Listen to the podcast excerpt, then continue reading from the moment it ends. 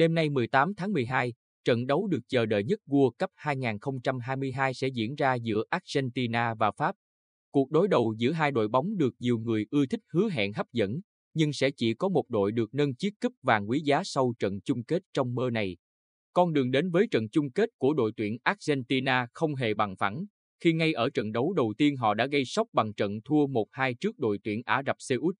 Buộc phải giành chiến thắng ở hai trận còn lại mới vượt qua vòng bảng, Lionel Messi và các đồng đội căng sức trước Mexico và Ba Lan để hoàn thành mục tiêu đầu tiên. Tại vòng 1/8, dù chỉ phải đối mặt với đội tuyển Australia không được đánh giá cao, đại diện đến từ Nam Mỹ cũng đã có những phút giây căng thẳng, dù dẫn trước đối phương 2 bàn. Ở tứ kết, Argentina lại một lần nữa tạo nên trận cầu kịch tính, khi để đội tuyển Hà Lan ngược dòng nghẹt thở, đưa trận đấu vào những loạt sút luân lưu.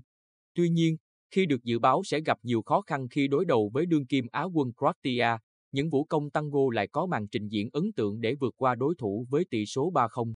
Đó là trận đấu mà Lionel Messi đã tỏa sáng rực rỡ bằng những bàn thắng quan trọng cùng pha kiến tạo đẳng cấp.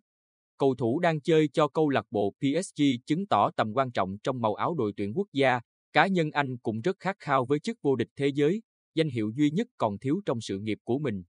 Lionel Messi vẫn là một trong những cái tên được nhắc đến nhiều nhất trước trận chung kết World Cup 2022, dẫu anh đã ở bên kia sườn dốc sự nghiệp. Không còn nhanh nhẹn và thường xuyên có những pha xử lý lắt léo ở tốc độ cao như những năm trước, nhưng Messi vẫn biết cách tỏa sáng ở những thời điểm quan trọng để giúp đội bóng của mình vượt qua khó khăn. Cái cách anh loại bỏ Josko Gvardiol của Croatia ở bán kết để chuyền bóng cho Alvarez ghi bàn chứng minh rằng số 10 của đội tuyển Argentina vẫn là cái tên đáng được chờ đợi.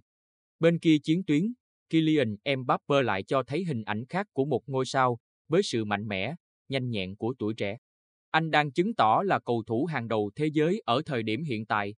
Cùng có được 5 bàn như Lionel Messi, Mbappe đang cùng đội tuyển Pháp hướng đến việc bảo vệ ngôi vương đã giành được tại Nga cách đây 4 năm. Con đường vào đến trận chung kết của gà trống khá hanh thông, khi mọi đối thủ đều không gây ra quá nhiều khó khăn cho thầy trò huấn luyện viên Didier Deschamps.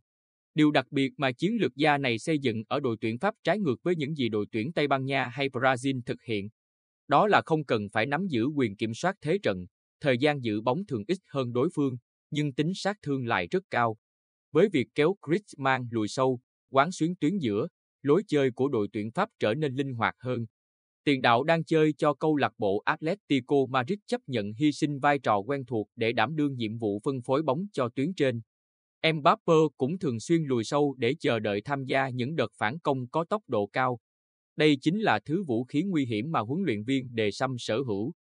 Bên cạnh đó, khả năng không chiến của Oliver Giroud hay những pha khuấy đảo, thu hút hậu vệ đối phương rồi chuyền bóng cho đồng đội ghi bàn của Mbappe cũng là những phương án hiệu quả. Với sự toàn diện của mình, đội tuyển Pháp vẫn được đánh giá cao hơn ở trận chung kết. Nhưng tất nhiên họ cũng phải dè chừng sự bùng nổ của Lionel Messi và cả Alvarez. Nếu bảo vệ được ngôi vương, gà trống sẽ tạo nên chiến tích vĩ đại. Cá nhân Mbappe tạo cơ hội lớn để bắt kịp thành tích 3 lần giành cúp vàng thế giới của vua bóng đá Pele. Còn với Argentina, tất cả đều muốn vô địch không chỉ để tô điểm thêm truyền thống của họ mà còn là món quà tri ân ý nghĩa. Với những đóng góp của chân sút vĩ đại Lionel Messi ở kỳ World Cup cuối cùng trong sự nghiệp của anh.